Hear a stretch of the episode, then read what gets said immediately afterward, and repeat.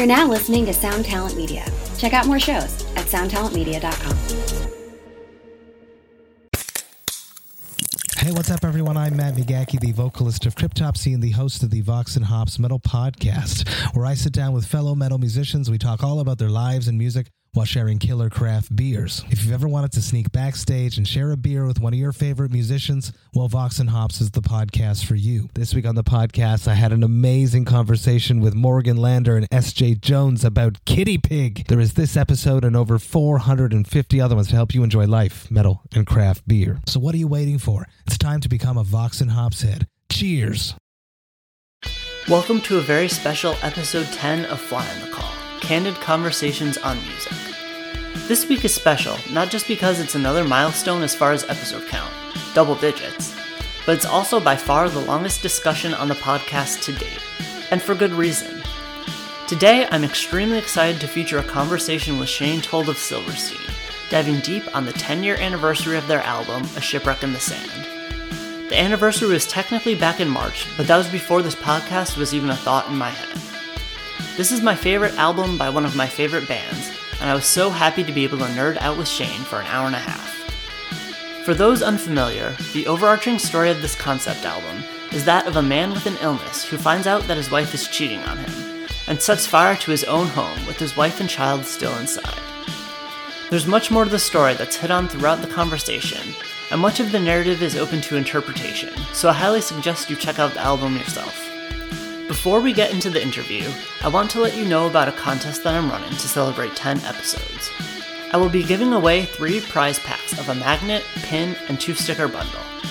And because the podcast has officially hit 500 plays, there will also be a grand prize of the same combo, plus a copy of A Shipwreck in the Sand in the format of your choosing vinyl, CD, or digital.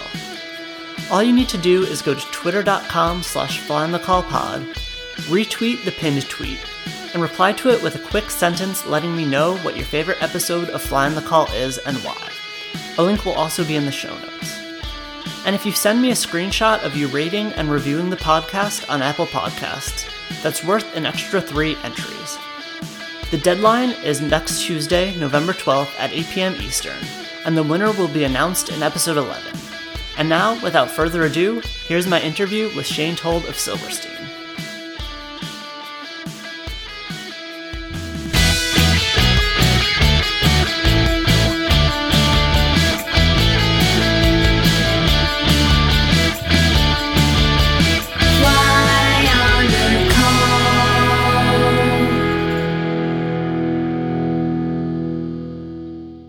Because uh, Shipwreck is like such a concept record, and obviously we're gonna be talking about that a lot. Could you just start off with the, just like a quick summary for people who may not know the record?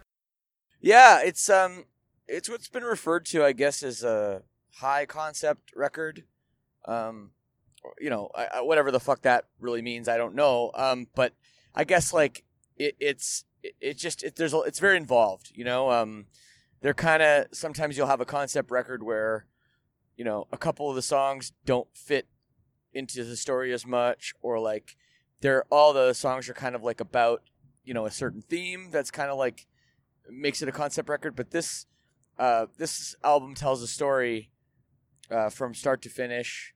Um, you know, kind of one, kind of like a movie, you know, um, uh, or a book like that, and um, it does, it never wavers uh, from that, except for a couple, you know, flashback sort of songs. And uh, yeah, I mean, that's there's a few musical themes throughout it as well. Uh, but that's yeah, that's that's kind of the gist, I guess. Cool. Um, and I'm curious, like, how much of the um, the album was kind of in reaction to arrivals and departures. I, I, was kind of surprised in like my research that you never really shied away from like discussing the issues surrounding that album. No, I, that's you know, if people that know me uh, I'm pretty honest and I'm pretty forthright, and I don't really hide, um, you know, my true feelings uh, about you know things you know with Silverstein that, that I've gone through or or whatever. Um, and I, I mean, I think that if you're a fan of my band, that's great, you know, because I, you know, I'm an open book. Uh, but yeah, I mean, Arrivals and Departures was a really, it was a real shit time to be honest, man. Like, like, uh, we wrote these songs and I, I mean, I think we we thought they were okay. I, I, I don't know. I, I I think that we had a lot of confidence coming off of discovering the waterfront, and we, we thought like, you know, we wrote the songs kind of the same way we wrote discovering the waterfront, so we kind of thought it was all going to be fine. Um, and we had a producer with uh, with arrivals and departures where he didn't. I don't know. He wasn't super involved in, in the pro- producing part of it. You know, he he didn't really change any of the songs or have suggestions. He kind of just recorded the songs, and they weren't recorded with very much. Um, I don't know. There, there wasn't much le- next level um, going on with the recording. It was like we got two guitars and we got a bass and drums and vocals. Um, and then when we did Shipwreck in the Sand, we we went back to the Discovering the Waterfront producer Cameron Webb, um, and it was very very involved. You know, we we brought in cellos and electric cellos, and we were using all these different like sorts of uh, samples and and between songs, and and it was like there was a lot more going on. Um, and we and we spent a lot more time on the record. In fact, we had so much time when we did Shipwreck in the Sand that there were like entire days where I would work on like one guitar lead, like eight hours for one guitar lead. That on in the end of the record, there's so many layers of of different tracks you can't even really even hear it. The one I'm talking about. So you know, it's it's it really was. Um, you know, a rea- I don't know if you used the term reactionary uh, to to ship to um uh, Arrivals Departures, but that's absolutely what it was. I mean, we ran out of time on Arrivals and Departures. We were like, "There's no fucking way that's happening again." We booked like two solid months um, in the studio in in Toronto as well. That's another thing we did is is we we recorded Shipwreck in the Sand in Toronto, not in Los Angeles like we'd done the previous two records, because we Hmm. found LA was there's a lot of distractions. Um, you know, recording in LA Hmm. was just so many things going on and friends and you know, Arrivals and Departures. We kind of like we were kind of partying like while we were making the record, and I think that that's you chose on that record um, that that it was. I don't know. It, it was it was not a good record, and then a shipwreck in the sand. for me, you know, at the time that we we um, we made it, and even all these years later, ten years later, I think that record still holds up really, really well. Yeah, def- def- definitely. It was it was actually like the first record that came out after when I was like fully into Silverstein, so it definitely holds like a special place in my heart in that way. Yeah, it's uh, to me, it's it's it's kind of the. I think it was at the time by far our best record we we we ever made. We had we had made, you know, and I was super proud of it. And uh, it was challenging record. I mean, there's there's a lot going on, man. So it was it was not an easy record either, but um, there was a lot more focus and and I, I think that I really felt I had something to some, some, something to prove, you know, with it. Um, Mhm. after after Arrivals and Departures was such a you know just not a good experience. you mentioned like all the time you had in the studio, and I know like when I was doing my research, I saw a lot of like talk about kind of focusing on a lot of like the little details in the album and transitions and stuff like that. And it was like kind of the first time you guys had an emphasis on um, the guest vocalists with like liam from cancer bats and scott from comeback kid and lights. Um, how did that like the recording process kind of affect all of that and um, like allow like for that experimentation? Uh, well, I mean, we had, like I said before, we had a lot of time, and we, we put a lot of time into uh, crafting the songs and the arrangements. Um, and what was kind of a bit unique was the the music was pretty much completely done. Um, but there was no like I hadn't written any lyrics um, at all yet. So what was kind of cool is is I was able to take all these instrumental songs, some of which that I had written and some some of which the other guys had written, you know, we'd written together, and I was able to say, okay, now that we have these, you know, whatever it was, like twelve songs and the two little extra interludes that we put in, um, once we had those uh, together, it was like, okay, now I'm gonna write this entire thing. You know, I'm gonna take Mhm. this story that I've sort of, I guess, storyboarded. You know, made an idea of like kind of where in the the plot where the different um, events are going to take place. And once that once that kind of all came together, it was cool because then it was like, okay, we're going to cement this song as let's say, you know, well, a great fire. We knew that was going to be track 1 and it, this certain thing had to happen and then in Vices, which is track 2, this certain thing. So we there was no changing the track listing later. We we had committed pretty much as I was writing the lyrics to the to the entire record, the way it was written uh, before we had started recording anything. So the, the first the first three albums we had done, and even you know albums we did after that, we didn't. When you're recording a record, you don't necessarily know. Okay, this is going to be track one or this is going to be track eleven.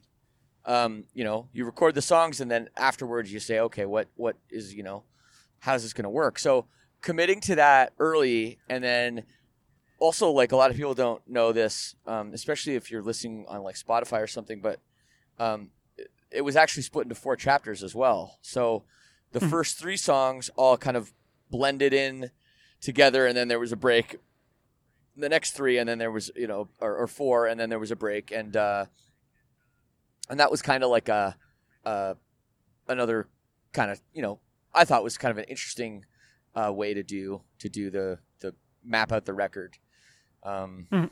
and uh, yeah, so that that was that was kind of the the uh, how it how we started with the writing process, and uh, then you know it was kind of like going back and forth between like okay if we if we are going to tweak something musically, um, then the lyrics are affected and then the concept is therefore affected. So there was a lot of back and forth between kind of figuring out what the lyrics were going to do and in the music and then and then the you know overall the, the story as well so instead of just a, a regular record that bands have made you know thousands of times if not millions of times where you kind of just write music and write words and then that's a song this you know with the concept it was almost like there was a third um, you know a third thing um, on top of of the you know music and lyrics.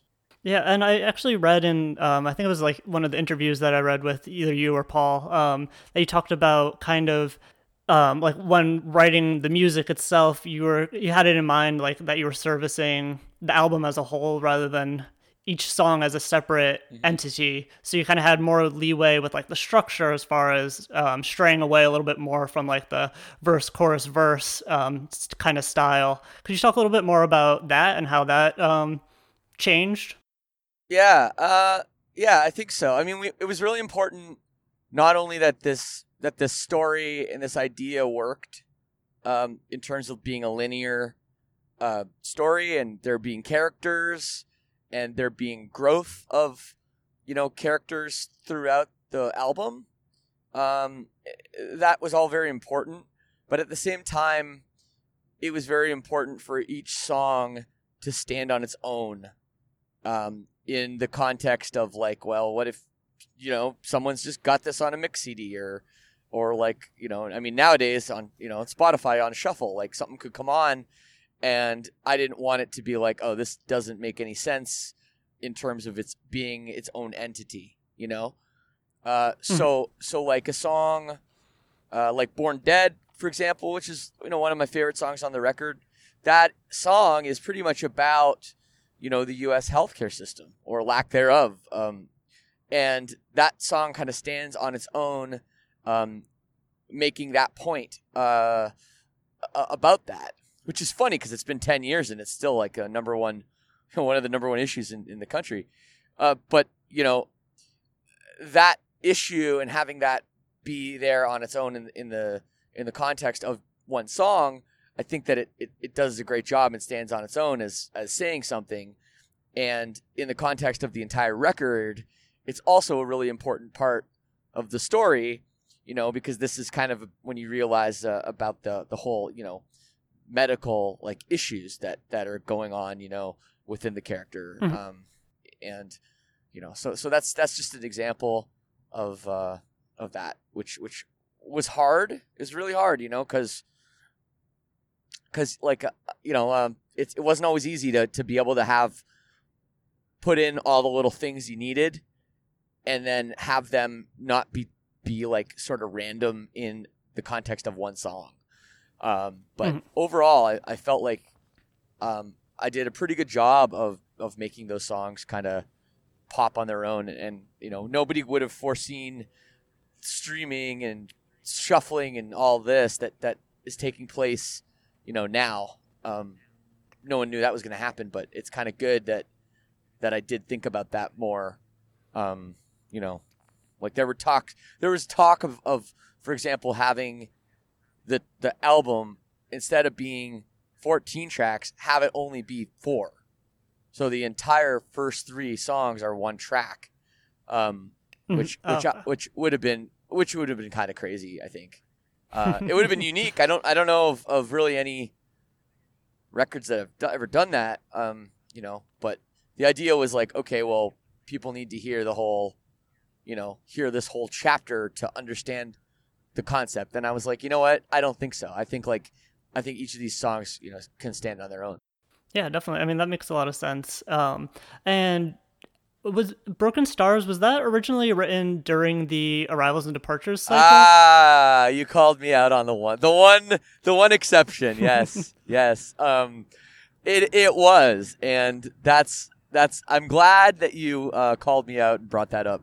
So yeah, Broken Stars was was a song. It Was actually the first song that I completed the lyrics for for Arrivals and Departures. I wrote it wow. on an airplane. Um, I remember. I just remember very well how how it. I had this music and I was like really hot on it. I thought it was like a really, really cool uh, song musically, and I'd, I'd written it, and uh, I wrote it on an airplane, and I I wrote it all. Just kind of. I've never done this before, or before or since. I was, you know, usually when I'm writing like lyrics and a melody to a song, I have a guitar with me and I'm able to kind of sing or hum, you know, the melody I want. I wrote this like with headphones listening listening um, to it like to the music and then I wrote the words and I kind of just like in my head like um I just kind of like visual like not visualized but but I just kind of like thought about what how the melody would go. And obviously like rhythmically, you know, you know how many syllables something has to be to fit in a part, but melodically like you kind of don't. So I kind of knew it was going to be like my mind's made up. Like I knew that was going to be there, but I didn't know if the melody was going to be what the melody was going to be like. It was just in my head.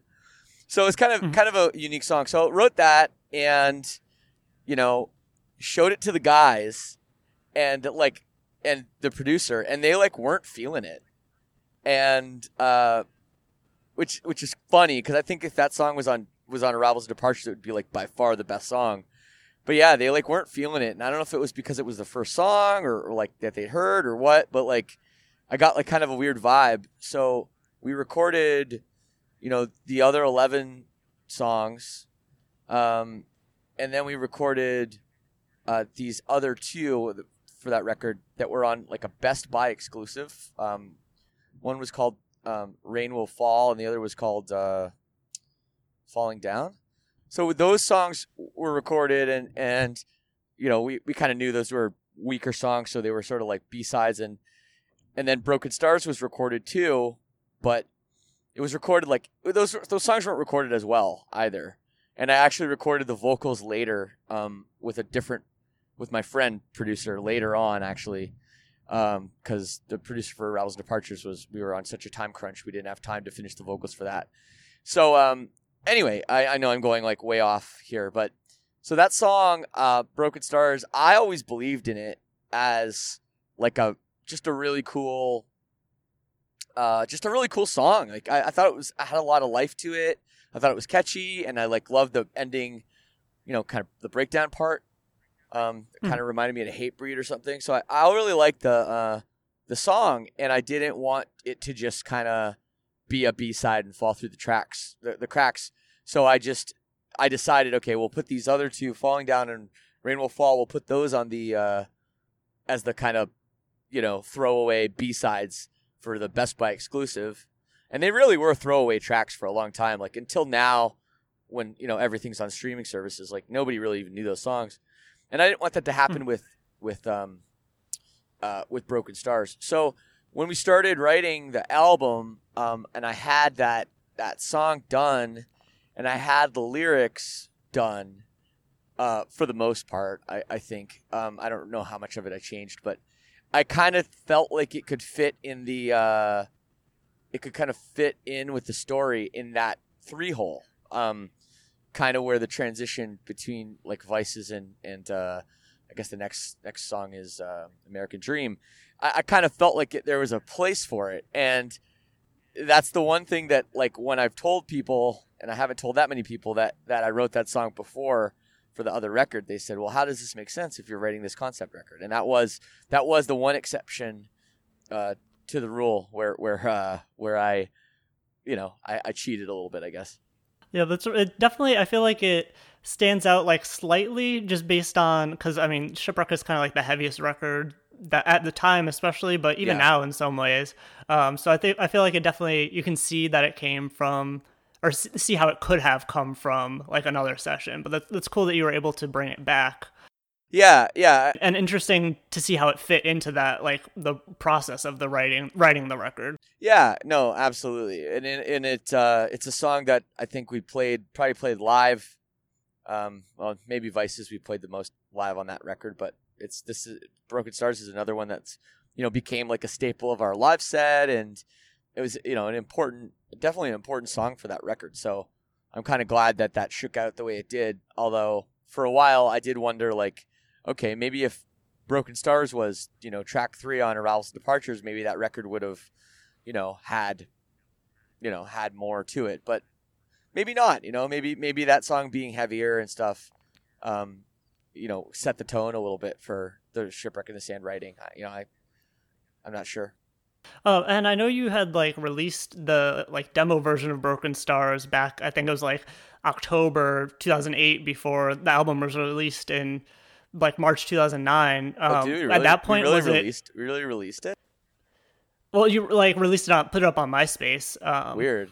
Okay. And so like at that time, do you know if that if it was planned to be part of the record, or was it kind of to hold people over to, for the new That's record? you know what I I I my memory is usually really good for all this stuff, and I now that you say that, I, maybe I do vaguely remember us having that out, and I think it was probably it was probably like a holdover. Um, but but maybe I'm, but we must have known it was going to be on the record. We must have known that. I th- I think I don't know. That's that is kind of weird, and I remember the demo version of the vocals were pretty bad. Like I I did it really quickly, so I'm surprised that we we released it. But I guess yeah, I don't know. It was it was a different world back then, you know. Um, yeah, for sure. we didn't have a lot. We never had a lot of like uh, extra stuff. Like we, you know, you hear about bands that record like you know almost entire records worth of material that like stuff never sees the light of day. We were never that band like uh, ever. So for us to have uh, that song kicking around was probably Mhm. for us was probably like kind of like we were like, oh, this is like weird. We have this. Why? Like, w- you know, what are we doing with it? If, if it's just kicking around, Mhm. maybe we should, you know, uh, show people. I guess. I guess. So that that's probably was was our thinking. Um, but yeah, it's it's kind of funny looking back now at, at that. Yeah, definitely. And, and you mentioned it being kind of like a different world back then. Um, I Yeah. thought like the the rollout of the album was kind of interesting. Like I saw a lot of places from back in 2009 like referring to it as like a viral marketing campaign the way you um like teased the track list and chapter titles and then Yeah. had clips of a couple songs and then did the actual like the full stream on MySpace which was kind of like ahead of its time considering how like prevalent premieres became um, Yeah. can you talk a little bit about that that like rollout Yeah. Um. Well, I remember we'd I had written, uh, like a. It was from. It was partly from the like title track. I don't know if it was the actually like what I speak, um, in the title track, or if it was something like sort of parts of that. But Hmm. we wrote this thing, and I remember we signed it with our initials, like our five initials or something like that. I think we did that, unless I'm mixing that up with something else. But anyway, we, we released this kind of thing. It was like uh, somebody, you know, and we didn't tell, we didn't say who that was our band, and everybody thought that it was brand new.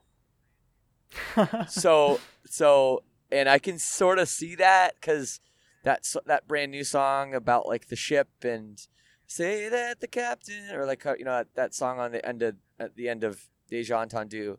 Uh, mm. I I think that because of the shipwreck in the sand and the references to like sailors and stuff, I, I, people so people were really like like it was it was kind of a, you talk about viral marketing. It definitely worked because there was a lot of of speculation on you know at that time it was like I guess social media and, and like and like message boards and stuff. There's a lot of talk of like, mm. okay, who who is this? And so nobody knew it was us for a while. And then I remember Jason uh, from Absolute Punk. He, which is kind of it's kind of a shitty thing for him to do actually, but I guess you know he doesn't care. But he he posted like a a graphic of Silver Surfer um, like in the the comments, and since it was like he you know he was running the website, you know, Absolute Punk, the Absolute Punk website. Uh, then everyone's like, "Oh, so Jason knows who it is because the news was submitted to him or whatever." So he kind of leaked that it was us, and then once he did that, everyone's like, "Oh, Silverstein, like, you know, they suck, and their last record was horrible, and whatever, right?" So, so that that was kind of how that shook out. I remember, and I remember we spelt. I used when I wrote it. I you know, you write a thing and it's a big long thing and you don't always like check. And I remember I used, uh, I used woman, like M E N instead of woman, uh, like at one point. So I made like a grammatical error and people were like, "There's no way brand new would ever make a grammatical error in their in the in their like you know statement or whatever." Like, and it's like I remember that. I remember just this, I remember just reading that and being like, "That's that's like funny," and then thinking to myself, "How do I fuck that up?" But uh, you know, it, it, was um, yeah, we did do that, and and I think yeah, I, I don't remember exactly the the whole like rolling it out with the stream. I feel like we did that like a lot of times. That was kind of a thing you hmm. do, mm. like the the day before you'd release the record, yeah, like on a MySpace stream, and then you know, hopefully that was hyping it up. Um, mm-hmm. But I remember the, the, other thing too is was um, it was our last album for Victory um, on our contract, so so we were effectively like free agents after this record was released.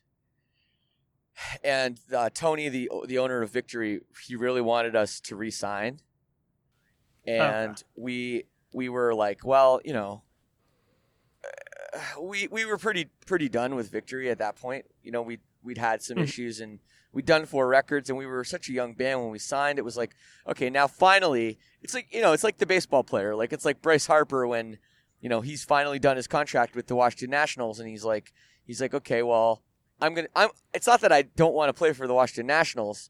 It's that I want to kind of go around and take meetings and kick tires, you know, and see what else is out there you know, and mm-hmm. ultimately he signed with the Phillies. But you know, it, it was that kind of a thing where we were like, okay, well, we we want to we want to see what else is out there, but Victory mm-hmm. didn't like that, and I understand from their perspective that okay, well, if this band isn't coming back, if we don't have any future interest in this band's music, well, we're not going to promote it as much as we are if we do. You know what I mean? It's just it just makes sense. Mm-hmm. so for for that, I think that the record sort of um, didn't get pushed uh, as hard as the other records um, at all, and that was kind of too bad because I I was like, you know, this record is way beyond anything we've done. This record should be yeah. selling like this should sell more than Arrivals and Departures, you know, the first week, and it mm-hmm. didn't. So the record didn't, you know, at that point our record said continue like they'd sold more and more. Like even Arrivals and Departures, a lot of people don't know that. Like it, it had a bigger first week than Discovering the Waterfront did. So mm, uh, yeah. we were expecting, I think, bigger. And then when the record didn't do super well in the first week, um, I think we were all kind of like bummed on that mm-hmm. because we we put so much into the album, and you know we thought that kind of all the stuff we'd done around it had been uh, you know, good, and we thought the music videos we we made were like way better than you know some of the ones we've done before. Not that they're great now, but you know, it was like, it, it, I mean, they're all pretty. All our videos are pretty terrible, but the you know, it was just there was just a lot there that we thought was was better. So it was it was kind of too bad that the the record didn't come like didn't come out with a bang. It, it really did Mm-hmm. grow over time and, and word of mouth. You know, people, um, you know, it legitimized our band. I think a lot, and it it made for made so people like they started to take discovering the waterfront more serious as a record. I think um, because they Hmm. knew we were capable of of the stuff that we did on Shipwreck in the Sand. So it really did like kind of bolster our I think our fan base and and cement us as uh as kind of a real band, like a career band.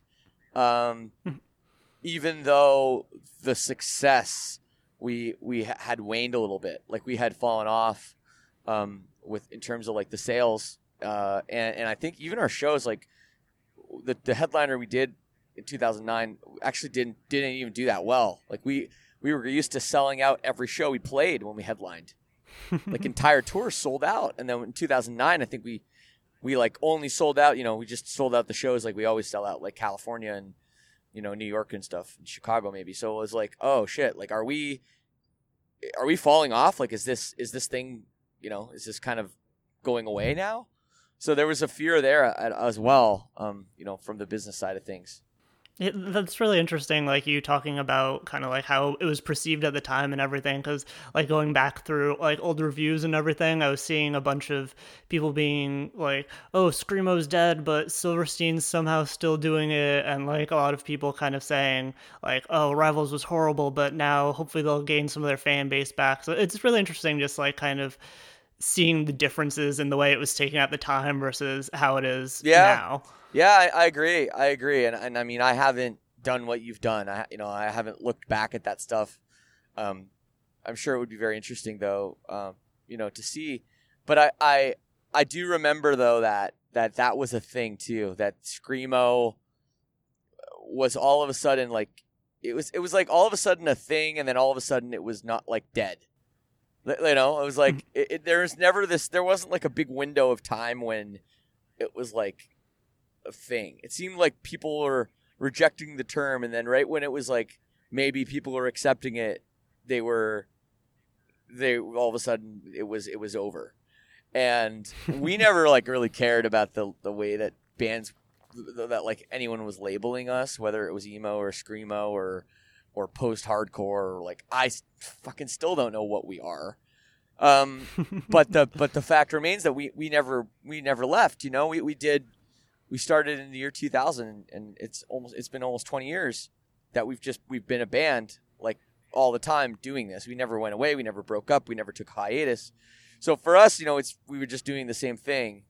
Um, and i guess like you know if you think of it as 10 years ago so that's like half of our career ago uh, with this album you know i think at the time we weren't really concerned with with that. Um, you know, of, of the, what people were saying, and and at the time too, a lot of a lot of a lot of um people weren't expecting us to make like a heavier record. I think. I think that the what, what tended to happen back then was a lot of the, the bands that, that were like the screamo bands or whatever they started making records with less screaming. Like i remember Senses Fail put out a record that was way like had hardly any screaming on it and you know it seemed like that was what everyone was trying to do um, Mhm. you know t- t- was try- you know people were trying to get on the radio and there was never going to be screaming on the radio was the was the the theory and uh, Mhm. so so everyone's writing you know trying to write that that softer stuff and so when we came out with the heavier record i think people were really like oh shit like this is kind of cool that this band doesn't give a fuck about you know that um, Mhm. and then we were like oh and then when, when we started being less successful we were like man damn maybe, maybe we should have written some more poppy shit you know but there were bands but the bands that were, get, were getting big that were coming out were like were heavier bands like devil's prada who do we took on tour and and a day to remember we took on tour and um uh i don't know who else i guess i guess uh august burns red was getting big at that time Um, and a lot of these these bands were like, oh, it was like, okay, sh- this is screaming. Like some of these bands only scream. Uh, Parkway Drive was another one. And it's like, okay, well, if these bands are getting popular and they, they just scream, then you know there is like a market for for like the heavier stuff. You know? Yeah. So was it like kind of purposeful on your end to kind of like double down and make the record heavier, or did that kind of happen a little more like naturally? I think it was more natural. We we didn't we didn't really like uh, talk about it, but I think Arrivals was was a popular record, and that just I don't know that just sort of happened too. So maybe it was a bit of a maybe it was a bit of a reaction to that. Like we didn't, you know, but it wasn't like we didn't force um, force the heavy stuff, like something Mhm. like uh like I am the arsonist, which is maybe you know one of the heaviest songs we've ever done. Uh, that song that song came out pretty naturally. There was no, you know, there was no there was no talk of like of like okay, we're gonna do this uh, this this metal song, and you know, it, it just kind of happened. Yeah, definitely. Um, and I mean, this was like the first, uh, like the first concept record that you guys did, and I know you've said before, kind of how the planning process kind of was really hard on you, and you thought you might never do it again. Um, Yeah. But I mean, since since you've done this, is how the wind shifts and I am alive and everything I touch, which are kind of like their own unique concepts. Um, but can you like reflect a little bit on what you learned from the process of writing shipwreck and like how that changed and influenced the process for the other concept albums? Yeah, absolutely. I remember I was I was in Las Vegas by the pool. Um, I'm not sure which hotel, but uh, by the pool, and I had my notebook, and I remember it was like, okay, I gotta start thinking about, you know, getting some lyrics together for this for this record, and that's when something hit something hit me in my head. I think it was actually kind of started from the the uh, the whole U.S. healthcare thing that was going on at the time, because politically, you know, this was right before Obama got um, elected, right when this when we were um, when we were writing this. I think I think Obama got elected while we were recording Yeah, that makes sense. or at least yeah i think i think he was ele- or or at least he was he was um maybe not maybe not um elected but he was like you know sworn in um at the time Mhm. so there was a lot of stuff like a lot of talk you know at that at that time about uh the the healthcare system and obama like one of his main things was was that and i remember him saying this he said you know uh, he said like I don't healthcare is not a privilege. Um, it's a right. I believe that healthcare is a right, not a privilege, and that's the literally the first lyrics of of uh, Born Dead, which I guess I'm quoting Obama. Obama, which you know something. This is something he said, you know, on the campaign trail. Um, you know, uh, so th- there was some like a lot. I had a lot of opinions about it because I'm Canadian and and we we have universal health care and it's great and I don't have to worry about anything. And it was really like kind of disheartening to me when I started understanding more about the US system and you know having I knew some some friends of mine that like had been in car accidents and like fucking gone bankrupt and shit because they didn't have health insurance, which to me is like it was so insane to me that that was a thing. So uh so I I uh you know started you know doing a little bit of like kind of research and thinking about it and then I think that that's kind of where I came up with this uh with the concept for this character who had you know had medical issues and like you know not just physically but also like mental health issues that he was kind of unable to get any sort of uh, you know care um, based on the system. And then just sort of how that could you know uh, affect a man and his family you know? Or per I shouldn't say Mhm. man but a person and his family uh, uh, or their family uh, you know in, in my case it's a man. Uh, so that's why I use that that uh, terminology. But so that's kind of where it all came from and I remember just sort of starting to write it out and saying okay like like there's this maybe what if there's an event like a big you know something that happens? And it made me think of the uh, a little bit of in Fight Club when uh, when Edward Norton's uh, character when when he there's like a, a apartment like explosion like a bomb goes off in his apartment and he's like he doesn't have anywhere to go because you know he, he, he I don't know. He's like he's dealing with the insurance companies and all this stuff right? And and like obviously later you find out that he did the whole thing himself. Spoiler for anyone that hasn't seen Fight Club. Uh sorry about that. But uh so that that actually I guess was sort of another another sort of way that I another sort of idea that I I borrowed um, for the concept was the was this sort of idea that, that there was this big event. So you know that you couple that and then you have like the relationship with with his wife and all that too. So so I started writing this um I started writing this this kind of like just these ideas down in this notebook and uh like literally by the pool in Las Vegas and and on a vacation and that's kind of where uh sort of the ideas came from um, and I, I've kind of I've trailed I've trailed like far away from from uh, where your original question was, but um, what was it again? So I asked about the writing process, which you elaborate on, and Yeah. then I was just curious how it kind of like influenced the other concept albums that you've done. Oh yeah, yeah, yeah, yeah, absolutely. So so yeah, so once you know, I had this kind of idea, and then it ended up being real. I remember I told the band about it, and they thought I was completely out of my mind. Like they they were like, "This is I don't." They they didn't didn't they didn't really believe in me that I was going to be able to pull it off. Um, and I think that like Neil in particular was pretty annoyed when I kept talking about the concept. I kept use, using the word concept and and using the word story, and I think he was like just kind of annoyed um, with the whole like kind of thing. Um, but but yeah, so you know when I was writing when we were doing the the record, uh, and I was so like you know 24 hours a day I was thinking about this thing. Like I was I was dreaming about it and I was you know up late at night, you know, like thinking like tossing and turning in bed thinking about okay, is this song make sense? Is this lyric, you know, whatever. This is like kind of when I'm writing all the music all the lyrics. And I had a lot of trouble sleeping, which is very much like like Fight Club as well.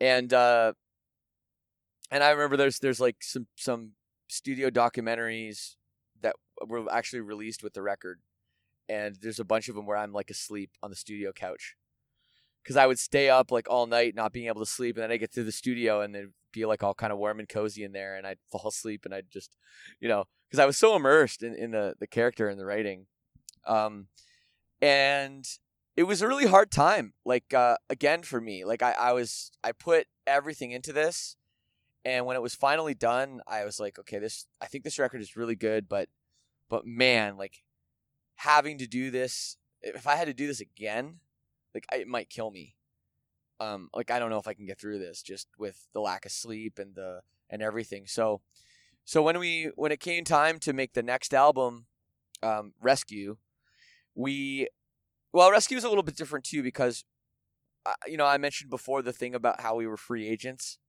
and we, you know, we weren't on Victory anymore, so we were un- we were now an unsigned artist. So we, uh, we with with um, Rescue, we actually had made a bunch of demos. So Rescue wasn't written all at once, um, like most of our albums. Uh, and and um, and so when we did when we were, were writing, starting to write Rescue, like I think we wrote like five or six songs um, kind of right after Shipwreck came out.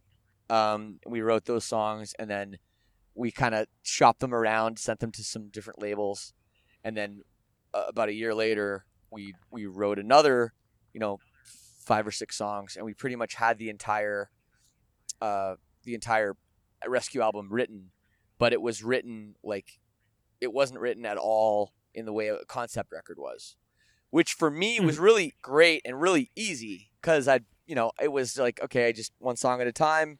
This song's good, you know, and instead of it being one concept, it was, you know, it was like 12 concepts, which is fine. And that's a fine way to make a record. So we did Rescue, and, you know, uh, Rescue didn't speak to me uh, the way that Shipwreck did. And not not to say that there aren't some great songs on the record, and um, you know maybe some some of the best songs we've ever done are on that record actually but in terms of a of a full album a full entity um uh, it, didn't do what at all. You know, for me and for our turns out our fans that a shipwreck in the sand did. So once that happened, and it had been, you know, we're talking about like four years um, since shipwreck had come out. I was like, okay, I can get back on the saddle now, and I can do another concept record. Like I have this in me again to do this, and that's when, uh, when I had the idea for for those of wind shifts and the paired songs, and then the the backward stuff, and then the songs that the like the one song that if you play it on top of the other song, it forms a third song. You know, like like even crazier stuff than Shipwreck in the Sand uh, was. So I think that that Shipwreck gave me the confidence that I could do it, and mm-hmm. and then with this out of the wind shifts, that that gave me you know even more confidence. I think because that that record is I think is my favorite one we've ever done. So, mm-hmm. uh, yeah. So I, I think that that yeah, definitely shipwreck paved the way for uh, for all, the conceptual stuff that we we did later on, um, including Dead Reflection, because Dead Reflection a lot of people don't really understand is is is quite a concept to it as well. So. Okay, I, I didn't know that either. yeah, no, no one really. We didn't really talk about it. Nobody really asked, and and like, it, but it is. yeah, so you know, it, it yeah, it is. Uh, so was you mentioned like the process of shipwreck or of uh, this is how the wind shift was it like you mentioned that was like crazier ideas even than shipwreck. So was it like a smoother um, process or was it kind of similar in that it like took a lot out of you? Mm, yeah uh, it, it, was different. It was different. Uh, i think it, it took a lot out of me in, a, in sort of a different way. Um, the, the one thing that again like the band thought I was absolutely crazy trying to do this the two songs um, well they're, they're, you know they're called this is how and the wind shifts. And when you put them together they form this is how the wind shifts and where and, and you know they they form a third song. So when I said to this okay I'm gonna put I'm gonna do this they were like that like what? How's that gonna work? Like you're trying to do like the Pink Floyd thing where if you play if you play you know um, Dark Side of the Moon over the Wizard of Oz. It like lines up with the with the movie. You know, I'm sure you've heard about that. Like they're like, what you're trying to do something like that? Like that's crazy. Like you know, you're never gonna you're never gonna be able to to do that. And I said, well, you know, if I put one song in a minor key and the other one in the you know one in the major and the the other in the relative minor, and I do this and this and this rhythm, like maybe I can maybe I can pull this off. And then I did. Um, but it was not without a lot of labor um, and a lot of a lot of thinking and a lot of kind of a lot of lack of sleep on that one too. I remember being like super excited to rip the this out of the windshift CD on my computer and throw the MP3s into Audacity and right. hear like the the doubled product. And I, I, think I remember seeing you mentioned Absolute Punk before. I think in the, their review of the album, they were like, "These two songs are like really similar for no apparent reason." And I tweeted them, I was like, you have to play them together. right, right, yeah. No, that was cool, and that was cool. We did. We ended up doing the the seven inch box set where we had the, you yeah. know, the paired songs on each side of the seven inch and stuff, and then we had the one like the single songs were single sided so that you could play them on the same time with two, with two record players. So yeah, that that stuff was always really cool. But but yeah, I mean, being able to do shipwreck and and and have that work out was the way I got the mm. confidence for that. Um, you know, absolutely. That's awesome. Yeah, and um, you mentioned a couple times being like free agents after this record. Um, but then you, you ended up going with Victory for like the live album. How how did that kind of decision come together? Well, uh, the the honest truth is that Victory, you know, had the rights to the songs, so oh, okay. we kind of either had to put it out with them or or get permission from them. So we we ended up yeah we ended up doing a separate deal with them for the for the the ten year uh, live album, and uh, gotcha. and that's that's yeah that's how that all came out, and that was a pretty cool experience too. Actually, the uh, you know that was kind of in the same record cycle as Shipwreck in the Sand. Shipwreck in the Sand had, had been out for like a year or so, I think, mm-hmm. when when we did that those shows. You know the four the four shows where we, we played like all of our stuff and that's still like the only time. The fourth night of that tour is still the only time that we we've played um, a shipwreck in the sand in full, and the only time we've played we ever played some of those songs. Like uh, Mhm. I don't think we ever played um, "We Are Not the World," and I knew I couldn't trust you, and yeah, those those songs. I think that's the only time we ever played those those songs were were at the at that show. And then two, I'm guessing probably. Oh yeah, yeah, yeah. In the end, yeah, exactly. In the end, that's that's right. That's the only time we've ever played the end. Uh, yeah, we had Jackie, uh, Jackie Sandell sing sing it with us that night. That's cool. She came up from New York for it. Oh yeah, that's really rad. Uh, and do you have like any specific memories of that night, like especially the the shipwreck night? Uh, like you said, it was almost like a year after the album came out. How were you kind of feeling about it at that point? Uh, super stressed uh, about that whole experience. um, it was, I was very very happy when it was over and it worked out and everything was fine because we, you know, we'd planned four nights. Um, at the this venue called the El Mocambo in Toronto, which is like a legendary, legendary venue. If there's any, if there's like a CBGB of Toronto, and there isn't one, this is as close as it gets, you know. So we booked the four nights, and we had to learn all of our songs again. We had to practice everything. We had to make sure everything was going to be, you know, perfect. And it was a lot of rehearsal, um, especially on the songs that we'd never played before and it was also like the shows were pretty long, um, especially at the time, because we were doing an entire album, and then we'd we'd walk off and we'd come back and we'd do, you know, like the greatest hits of the of the songs that weren't on the album, you know. So we'd come back and we'd play My Heroine or Smile in Your Sleep, um, you know, or or on the Discovering the Waterfront night, we'd come out and we'd play Smash to, Smashed into Pieces, you know, that kind of stuff. So uh, Hmm. I was pretty nervous about it because I, I everything was getting recorded and uh, I, I, I was really concerned about my voice too, and doing the Mhm. four nights in a row, these long shows. Um, I th- I was just concerned that my voice was going to get blown out or or something was going to was going to go wrong with it. And then when we finally finished that that fourth show, I remember it was uh, we went out for for dinner after, and and I was like so stoked that it all worked out, and uh, we didn't make too many mistakes. Yeah, definitely. I think uh, it was the first time in a long time that I listened to it recently, and um, the vocals were like really to the front in like the mix of the audio, and I thought they sounded really great. I was kind of surprised like f- how good they sounded for being a live album. Well, though, there's some auto tune on them. Uh, def- definitely auto tune, uh, for sure. But, um, you know, hey, like you can, we could have, we could have good vocals sound great, or like okay vocals sound okay. Which would you rather have? uh, you know, so it's uh, it's it, it's fine. You know, um, virtually every record, live record ever is is done like that now. So. For sure. um, and did did that guys uh kind of, did that help you guys prepare a little bit for like the Discovering the Waterfront ten and the When Broken Zeus fifteen tour? Uh, I think it put a, put it in our minds that that that was something that could be could be done. Um, it, it, it's kind of interesting though because at the time that we did that, uh, no bands had done had been doing the 10 year anniversary tours. Like the only only band I could remember that had done that was Jimmy World did a Clarity tour, and they, they but it was really short. They did they did like 10 shows, and they played like small venues, uh, and they played Clarity from front to back, which was one of my favorite records of all time. And I remember hearing about that and being like, that is so cool that they're doing that, and they're you know especially like it's their old stuff that you know was never on the radio, never mainstream. They, you know, it's cool that they're doing that for their fans like me that, that care about the record. So I wasn't able to go to the shows.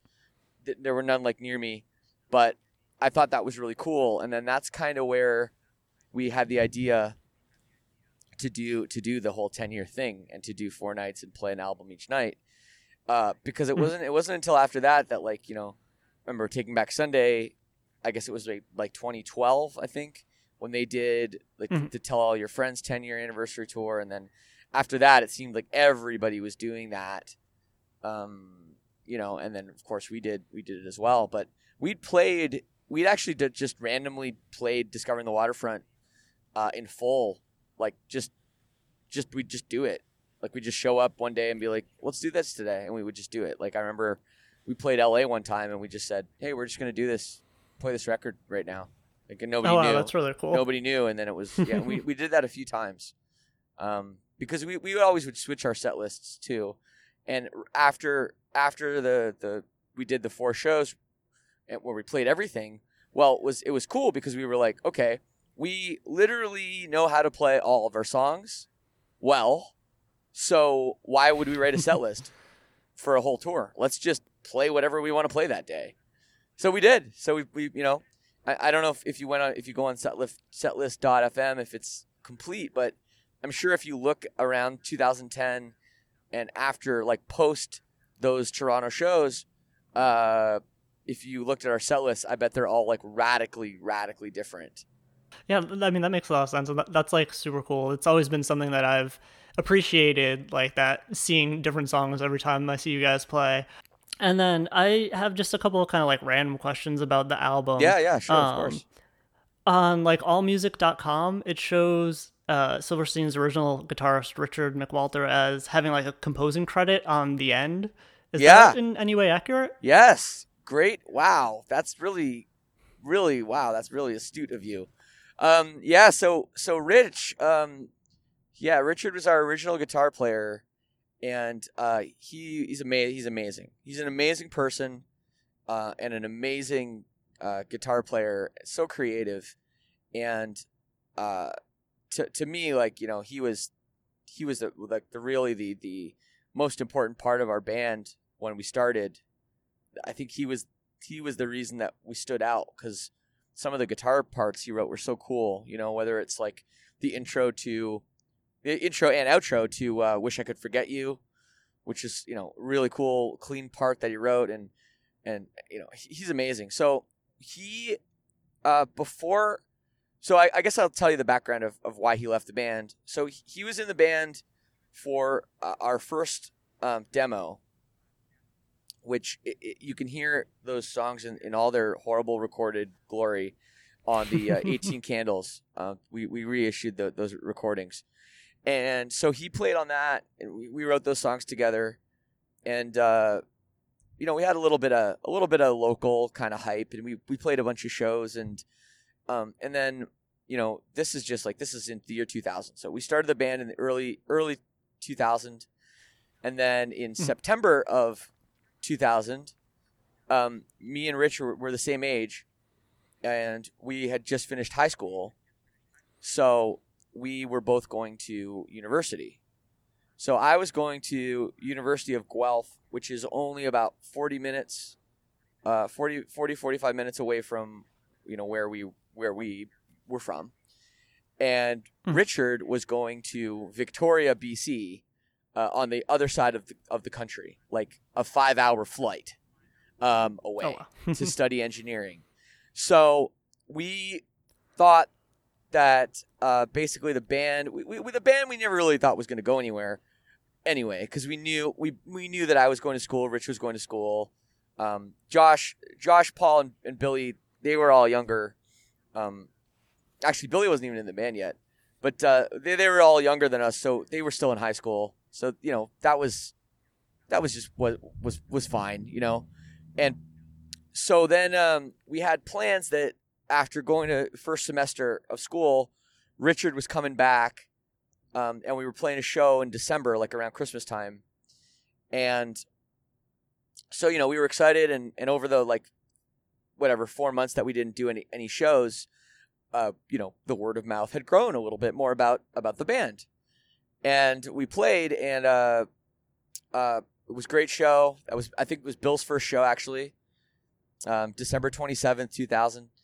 And um, after we played, Richard said to me, um, Yo, so I'm not coming home next summer. Um, I'm staying in Oh, wow. BC. uh, I'm going to work work out there. I've got like a job and stuff. So, you know. And I was, you know, we were disappointed because uh, the plan was like, okay, we're going to record some more stuff and we're going to. Uh, um, you know, do our first tour. So when Rich said, um, Rich said that he's, I'm like, okay, well, I guess like maybe this is just gonna be the end of the band. and he said, you know, if you guys want to find someone else, like I won't be mad. Um, you know, it's not like we're gonna get signed to Victory or anything. Direct quote. he literally said that. Um, Oh, man, so that's perfect. so he was like, you know, so so that's when um I called Neil and I got Neil to um I got Neil in the band and and you know we went through you know there's the rest is history as they say. But uh well Mhm. but while we were working on uh the, this you know this other stuff like we we recorded the six song you know demo EP and after that we had had a few other things that Richard had written. And you know me and him were working on together. And one of them was the end. And Richard wrote the music for that and it was in a really strange tuning um where you tune the top like the low string you tune it actually up to F um which is which is very like a, up a semitone which is a very very unconventional thing to do um to a guitar. It's been a very strange tuning. And uh I was really intrigued by the by the kind of the way that that it sounded. So uh you know when Rich left the band uh I I said I was like hey man so you know that acoustic song you wrote I really like it and I I really you know I, it's your song and whatever I'd really like to use it um if you know if if that's okay. So keep in mind this is like the year 2001 so like we're still 2 years away from our first album even coming out. But I said I said I, I'd really like to you, you know use this song. So I remember I listened to the like shitty like ghetto blaster demo um, that that we had made for the song, and I figured out how to play it. And I, I he told me what the tuning was because I wouldn't be able to figure it out without knowing what the tuning was. so I figured out this song, and I I remember I I had one of the first titles was it was called "Learning to Hurt" was one of the first titles I wrote with with a bunch of different lyrics, um, and sort of different melodies, and I had that this this kind of idea of um of the song. So when we were doing the first album, uh, I had actually I actually tracked, scratch like a scratch guitar, um, for, uh, for that song for the end, which turned into Oh, wow. the end. And so the first album, it was it was supposed to be on the first album. It was supposed to be the last track. Um, and we were gonna cut. Oof, what song were we gonna what did- were we gonna cut from the first album? I can't remember. Might have been November actually. We we were gonna cut November because we, we wanted to make a ten song album, and we were gonna have Mhm. have the end would have been the last track. And I remember um I recorded all the guitar, and then uh, Paul recorded the drums, like the ending drum thing, which was different, Mhm. but not that much different.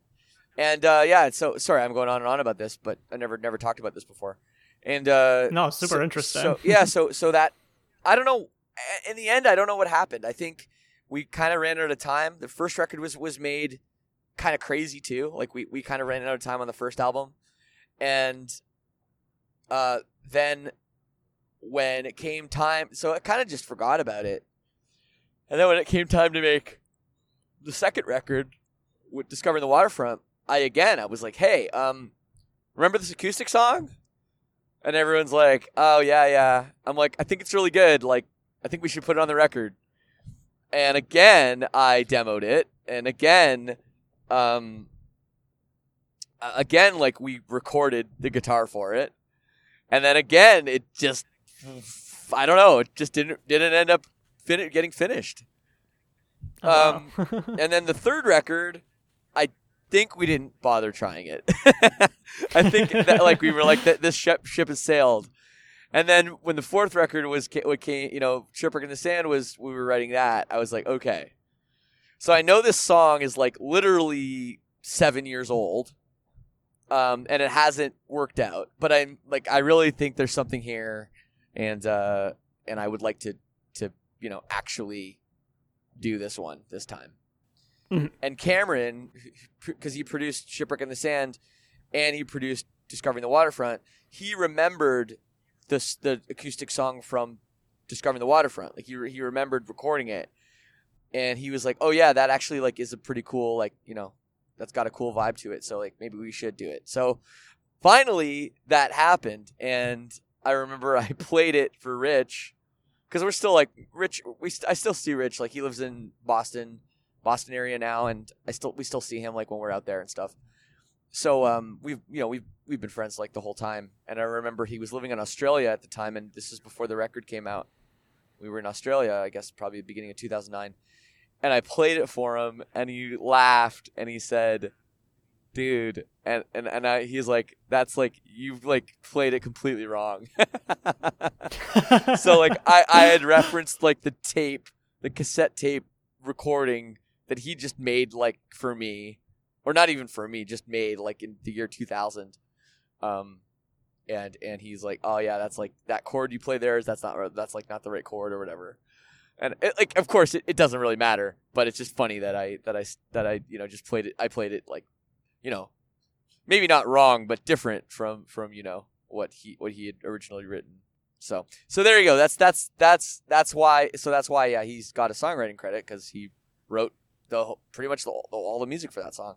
That's crazy. Uh, that's so perfect that you mentioned about like the wrong chord because I, I, was watching like the making of documentary earlier today, and there was like one point where it was either Paul or Neil. You were like, "No, that you're playing that pattern completely wrong." Oh, oh, it was it was Bill. Oh yeah, I was I was oh I, I look like such a dick. I look like such a dick. I was like, "That's wrong. That's wrong. Everything's wrong." I like say something like that. yeah. Oh, I was oh I was so I was so mean to to Billy. Um, and then I remember it's so it's such a funny moment, and and I and I know that like um, fans won't really understand this, so I want to put the context in it. But so I'm I'm sitting behind behind Bill on the couch, like probably laying down like an asshole, and so Bill's playing something wrong, and uh, and I you know and I'm like complaining. So Cameron's like, okay, well, like let's, you know, he's trying to diffuse the situation. He's like, well, it's okay. Like, um, you know, let's move on. Let's move something on, on to something else. So, so he's reading, he's reading the songs, um, like off that that like, okay, what, let's let's just move to a new song, Bill. You can record something else. So he's reading the working titles for the songs. So the, the the working titles were always like ridiculous, and one of the one of the record the the songs actually we are not the world that was called poo bum was the was the working title. So there's a part where where cameron's like okay well bill what do you what do you want to work on next? We got this poo bum this and bill goes poo bum i guess. And it's like funny because no one we don't like once we don't think about how ridiculous the working titles are but that's just so funny that that's in the that's in the documentary, uh, like that that that moment, and it's just very funny. And I'd love to go back and watch that that documentary again. It, it was definitely quite the experience. I feel very 2009 between watching that and all the other research that I did. yeah, I know, I know. It's amazing how much you know everything's changed in 10 years. Um, you know, just how how we listen to music. You know, this is still this was still the CD era. You know, like there was there was some digital. Actually, one thing we could talk about too, if you want to go real deep, is uh, the B sides that we did um, for for this record. Um, yeah, and definitely. We, and and we did. So Victory wanted extra songs, um, like like just like for Arrivals and Departures, we had those, you know, three extra songs I talked about: Rain Will Fall, Falling Down, and then Broken Stars, which we didn't use. So for this record, Shipwreck in the Sand, they wanted it, it didn't really make sense for us to write more original songs that if they if they worked with the story or the concept then well they couldn't be b-sides. Um, and then mm. we didn't really want to i didn't really want to take myself out of you know they say like out of character. I didn't want to really take myself out of the story and start writing songs just about whatever. So we decided to do cover songs. So that's why with and they came with the they were actually on the itunes exclusive because iTunes was just becoming starting to become like a big thing, really popular. Yeah, yeah. And and if you pre-ordered the record on iTunes, then you got the covers we did, which we we recorded them all with the Shipwreck sessions. So we did "Help" by the Beatles. We did "Go Your Own Way" by Fleetwood Mac. we did a NOFX song, which I did acoustic, and we did a Saves the Day song, which I did acoustic. Hmm. and uh, and it was yeah. And the other the other thing we recorded at the same time as, as Shipwreck is we recorded uh, uh, our Apologize cover. So, Okay. so that was actually recorded alongside Shipwreck too. So it's the same it's the same drums and production and everything uh, on on there. Well, that's really that's really interesting to know. I, I definitely I didn't know that, and uh, it was funny. I was watching again, as I said, I was watching the documentary, and like I noticed Paul Marc in there doing part of the gang vocals for like I think it Yeah. was the Beatles cover or whatever. Yeah, that's right. That's totally right. Yeah, they there's like a part I think when I'm like when Josh is like on his phone like do while he's doing the uh while he's doing like the the group vocals. He's like, on, he's like on his BlackBerry. yeah, and then yeah, it's a bunch of guys from Paul Marc, Paul Marc and Paul Marc's old uh old band. Um, those guys are yeah are, are in it too, which is which is yeah it's kind of kind of funny. I remember that now. I'm like explaining to them what what the words are. yeah, on the Wikipedia page, it's like, though it's not technically like a credited appearance, this was the first uh, time Paul Marc was on a Silverstein record. I guess that's true. I, I never I never thought about that, but yeah, I guess that's absolutely true. And I did. I had a, um just a quick question about the end of the album, like story wise. Uh, I feel like there's kind of some ambiguity to. I've seen people reference the main character committing suicide, but I've also seen people reference him like succumbing to his illness. Yeah. Um, do you care to shed light on that? Um, well, you know, I'll tell you something really funny about this whole story. Is I wrote it, um, and I usually when I write things, I like to leave some things open to interpretation, and a lot of Mhm. times I'll write something, and it'll it'll have like minimum two meanings. Um, Mhm. or and sometimes you're talking about three, four meanings with within just like one phrase or one line. Like, so I, I write things intentionally that can be taken different ways. However, with Shipwreck of the Sand, I actually was trying to do that a lot less. I was trying trying to make trying not to make things too ambiguous. I was trying I was trying to write write in a way that was like, okay, this is the story. Just like when you see a movie like and someone, you know, is something happens, well, that happens. You know, it's eh, you know, it's not just an interpretation, it's an event.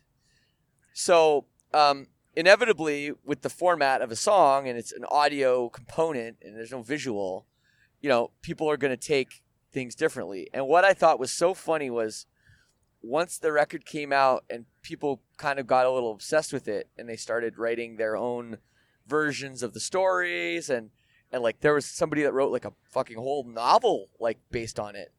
And um oh, really? yeah, and um, I don't know if it ever came out or anything, but I they sent they sent me a copy of it. A- and what was funny was I started using some of the shit that they said, even though I didn't intend on it. So I was like, oh, that's that's that's kind of better than than my like my version. I'm just gonna say that it's that.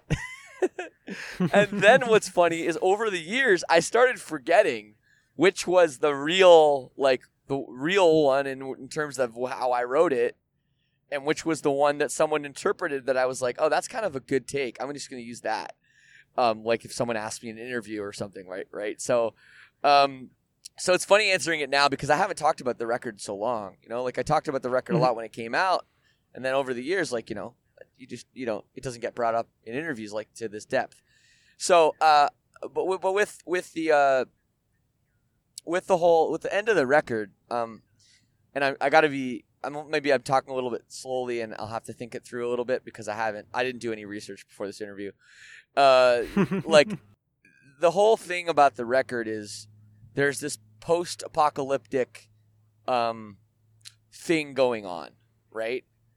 And in the first uh, song, uh, there's the you know, the pre-choruses. It's like uh, like as I see the whatever uh, fuck what is the line um, the the pla- like plane like it's like referencing the planes in the sky um, that's gonna happen Mhm, in the yeah. end. I say I say I can see it coming to I can see it coming to the end in the in the song, which is the first track is directly foreshadowing the last track, which is called the end, right? Um, yeah.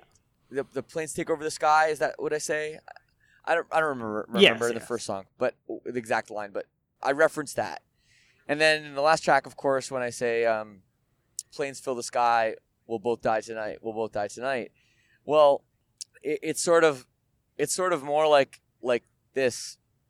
You know, they're having this conversation, him and, and his his wife, and in the end, um, the it's kind of like the military is coming in with planes and there's Mhm. kind of like a bombing you know like a, a drone like a drone attack um, and that's kind of when they say well we'll, we'll both die tonight is based on Okay. is based on that however does that is that really happening or is this just a hallucination that is in his mind you know about uh about uh like this event happening? Like is is there is there really like is there really the government and airplanes and everything out to get him or is this just in his head this whole idea of you know um the end of the world? Right? Mhm. so that's kind of Yeah. th- that's another re- the thing why it's called the end because it's like the end of the the end of the world. So that that's kind of an interesting take is is um does he die from like the government military like killing him like in a in a war war type of event? Or does he die from an illness? Um you know his his own illness. Uh Hmm. the suicide angle um actually i don't i don't believe i ever thought about that about it, him taking his own life Yeah, I saw that referenced in like a lot of reviews, but it wasn't anything that I had ever picked up on either. No, and you know what? To be honest, I would I, I would never write that because you you know as early as our first record, um, there were re- there were some references that I would make to hurting yourself or self harm or or you know suicide, and then that carried over into the second record a lot too. Um, in fact, I even there's even like a a hot suicide hotline number in in our second record in the reissue. Um, you know, and I, I even kind of say like, hey, if you, you know, if you're having suicidal thoughts, like, you should talk to somebody, and that's, Mhm. I don't, and because that's something that's so near and dear to my dear my heart, that issue, I don't think I would write that character, I wouldn't write that character to kill himself, because that's not a, to me, that's not a good ending of anything, Eh, both in real life and in and in and in a story, you know, um, although like Sons of Anarchy was a pretty good ending, but. Um, yeah, sorry, more spoilers. But uh, yeah. So, um, but no, I, I, I think like that's that's kind of the gist of the story is is there's there's a lot going on um in, in the world and, and the government and like you know there's things that I talk about with you know like I mentioned in Born Dead with the healthcare system and and you know there's stuff with Mhm. his with his his daughter in, in the in the story and uh so it, there's a lot to take in but the mental health aspect of it um y- there are times in it where it's like okay is this really happening or is this just in his head and yeah. um i'm gonna leave most of that open to interpretation I mean, that's it's really interesting you saying that stuff. Like that makes sense. Um, as far as like my understanding of the lyrics and stuff, I actually saw in one of the like early interviews you had done about the album, you mentioned having like one notebook that you'd spent like the last year or so, like writing all the concepts and ideas for the album in, and you were like, oh, maybe one day we'll like auction it off for charity or something. Is that something that you oh, still oh yeah have like yeah track of? yeah the, like the I- notebook that i had that i wrote everything in yeah I, I have that notebook somewhere still i don't know if i ever want to part with it though to be honest if that's selfish. Um because that's that's going to be pretty cool to look at in like 10 years 20 years whatever to see that again and remember. And I think just the last kind of overarching question I had about the album is kind of like, uh, like the artwork. You went with um, Martin Wittfooth, who had has done pretty much everything I think besides um, Dead Reflection. Uh, Could you talk a little about like your collaboration with him and your working relationship? Yeah, absolutely. Um, he he's amazing. Um, he's an amazing person, an amazing amazing artist. And what was pretty cool about about um, you know, all I mean all the records really, but but this one in particular was um mo- mo- well most well uh, okay, most of the records had been um his kind of his idea. Um Mhm. we would send that's not really true. Some of them re- records were his idea. Like I'm Alive and Everything I Touch was his idea to have the the the monolithic structure and the and the Ouroboros, and he he thought the buffalo kind of thing worked for for that, and then Mhm. for for wind shifts, and then rescue. You know, he he thought the carrier pigeon was was cool, and you know, like uh, a bunch of the concepts and, and arrivals and departures to have the train. That was his idea, but with uh, shipwreck in the sand, I said the cover's got to be a burning house. Hmm. Um, and that's like the start of the the story and you know there's basically there's got to be this this burning house and then there's got to be airplanes um in the back like you know in the sky. Um that there's got to be that on there. So that's why it was you know that's why it was done that way. And and I can't recall all the artwork inside uh because I've it's been so long since I looked at it. But a, but a Hmm. bunch of the artwork inside was was a lot of it was you know based on the story and based on a lot of it was based on his interpretation of of the lyrics as well um, Mhm. but you know another thing we didn't we didn't mention which i think maybe would confuse some people is the title of the record um, being a Mhm. shipwreck in the sand which seemingly doesn't have anything to do with like a burning house you know like you'd think like oh it's Yeah, called a shipwreck in the sand okay well then put a shipwreck in the sand on the cover you know that would make more sense, I guess, just from the strict title. But you know, that's that's actually that part of the story is when he's he's reading a story book. There's actually a, even a sample at the beginning you could barely hear of a page turning. Um, if you listen to really closely to the beginning of of the song "Shipwreck in the Sand," and that's when he's reading a story to his daughter, and the story is is an analogy for kind of what he's going through with his family um, you know, and basically his wife sort of planning a mutiny uh, on his, you know, on his his life and his relationship with with her and their daughter. Yeah, definitely. I mean, I think that was kind of like, at least when I first listened to the album, I think that was kind of a little bit of a point of confusion as to like whether that was a separate story or like how it kind of worked into the story. Yeah, well, that, that was a, it's a really important part, and that, like I said, that that was kind of the the thing that we used as the teaser to launch the record. Um, You Mhm. know, but the the record isn't the record is not about a shipwreck in the sand at all. You know, that's just a story and uh, in a story within a story, I guess. yeah, but I guess it works well as like a like you said, kind of like a metaphor to the story in a way to to like nicely tie it up and summarize it. Yeah, that's exactly what it is. For this week's mid show shoutout, I want to praise The Alternative. The Alternative has been my favorite music site for a long time, well before I started writing for them. The site's dedication to independent music journalism is everything that is great about this music scene as a whole. And all of their support and encouragement for this podcast is part of what inspired me to make it a reality. Whether you're looking for interviews, reviews, commentary, or a new favorite band, The Alternative is truly the best place for you to find it.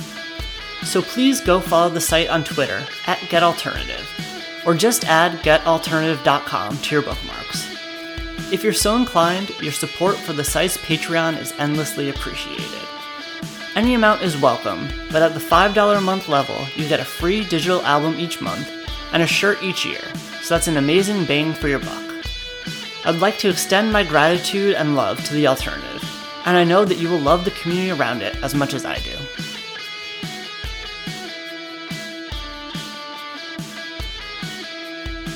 Was there anything else that any other memories that have come up as we were talking or anything that you feel obliged to share? No, not not particularly. I can remember one sort of interesting interesting story that uh, that I can I can share that I don't think I've ever talked about. But there was a there's a little bit of a uh, there's this little uh, uh, interlude, I guess you'd call it, track that's at the beginning, and uh, it's called "Their Lips Sink, Sink Ships," Mhm. and the um, where it came from, it's like you know, f- fly away, leave this bloody path behind your wing. You know, um, that actually came up was inspired by Josh being in his house where he lived, and I guess he somehow a bird like came into his house Mhm. and he doesn't still doesn't know how it got there, and it like came in and it started freaking out, and then just flew right into the like, I guess the window or something, and like Oh, God. splattered and was like blood everywhere, and and he like God. he was just like what like and it was you know it was like a sparrow and it was like i guess a really like he looked it up and it was like a super super bad omen like in a lot of like cultures or whatever to have a sparrow fly in your Mhm. house and die so that's actually where he came in the studio like kind of freaked out about it one day and then that's where that's why i wrote those words um uh for, for that for that little interlude Oh, wow, that's super cool. Uh, he actually uh, he in, uh, inspired the lyrics at the end of Vices too, didn't he? Uh, the I'm not Oh, coming yeah. home tonight. I'd rather sleep Yeah, on on a- streets. on a much more humorous note, that's right. Yeah, I'll, I'll, uh, I'd rather sleep on the street. That's, that's based on, um, uh, well, Josh, I'll tell this one quickly. I know we've been on the phone for like a long time, but, uh, Josh and I were in Japan, and everyone was kind of tired and jet lagged, but we had Josh had like a friend there that was from from Canada, and she was trying to bug us to like come out and, and hang. So we're like, all right. So we took like multiple subway trains to get to this Roppongi or like part of Tokyo, and we're at this club, and it's like me, Josh, and this his friend, and then this like our Japanese handler, like translator. So we're in, we're there doing this, doing this, and then all of a sudden we can't find Josh, and, and I mean we're drinking very heavily too. I should add, it's important to the story, and we can't find Josh, so we're looking everywhere. We have no idea. So finally, it's like, well, I don't really want to leave Josh like in Tokyo alone, you know. And the other thing is like we don't have um we don't have phones, um, uh, Mhm. like our own phones, like with texting or anything. Like, uh, in Japan at the time, they were using a different band, so you couldn't just bring your phone over there and use it. Uh, even if like you want to pay roaming, it like just wouldn't work.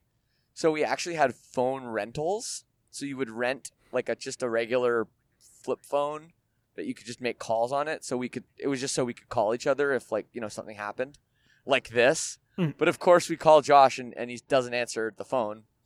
So we're like, I don't know what to do. So we we're like, well maybe he went back to the hotel. So we go back to the hotel. He's not there. I'm like, shit, I don't know what to do. Well, I guess I'm just gonna like, you know, go to sleep. So I guess like a few hours later, I was sleeping. Josh just came in, and you know, in the morning, and he uh, had fallen asleep on the street. Just literally, like went outside, was tired, laid down in an alley, and he said he he woke up because the sun like went in his was was in his eyes in the morning, and he woke up and he was just surrounded by like Japanese business people like walking around him.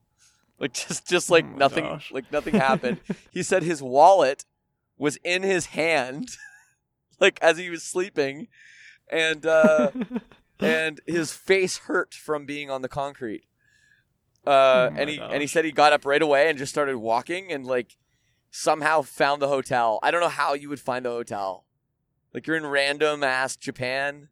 Like it was so so funny. And i don't know how like it was we took multiple trains to get there. I don't know how how he found his way back just walking but he did. And that's uh that's what, what, what why we wrote uh yeah why we wrote the lyrics at the end of vices that, that sounds like so much like something that would happen in a movie. yeah.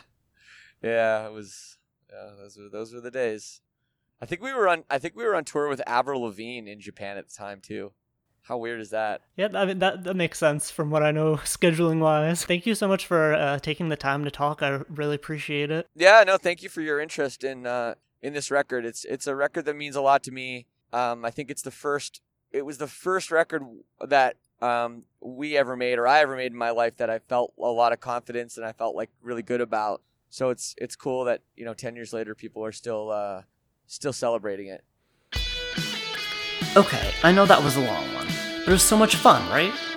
I truly hope you enjoyed it as much as I did, and I want to thank you for sticking around and supporting Fly on the Call for these past 10 episodes. There's so much more in the works that I'm excited for, so please stay tuned. And if you haven't ever listened to a shipwreck in the sand, please rectify that as soon as you can. It's a work of art. I'd like to thank Shane for taking the time to talk, being so open, and giving such in depth answers. It was so much fun to transport myself back to 2009, and I hope you enjoyed the trip too. Happy 10 years to A Shipwreck in the Sand, and just about 20 to Silverstein. Thank you for all the memories you've given me. Don't forget to enter the giveaway via the pinned tweet at twitter.com slash flyonthecallpod. And check back Monday for a hint at next week's guest. A special thank you, as always, to The Alternative for helping to promote the show, Kailynn West of Tiny Stills for the theme song, and Michaela Jane Palermo for the artwork. You can keep up to date by subscribing to the podcast and following the show on Twitter and Instagram at Fly on the Call Pod. Feel free to email any questions, comments, or other feedback to me at flyonthecallpod at gmail.com. I don't know who needs to hear this, but you rock.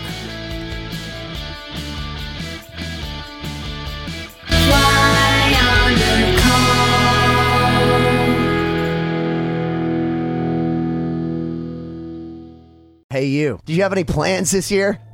How's that going? Did you get 2020? Well, welcome to a brand new podcast called 2020, where myself, Benny Goodman, and my good friends Corey Payson and Siobhan Cronin from the band Lost Symphony also got 2020. And since the world ended this year, we decided why not just check in with some of our friends in the music industry and see how everyone's doing. We're going to get a candid look at life on and off the stage, as well as the mindset of some of the most successful people in the entertainment industry. New episodes drop every Sunday and Wednesday at 9 p.m. Eastern. And you can listen at 2020-d.com, soundtalentmedia.com, or on your favorite podcast app.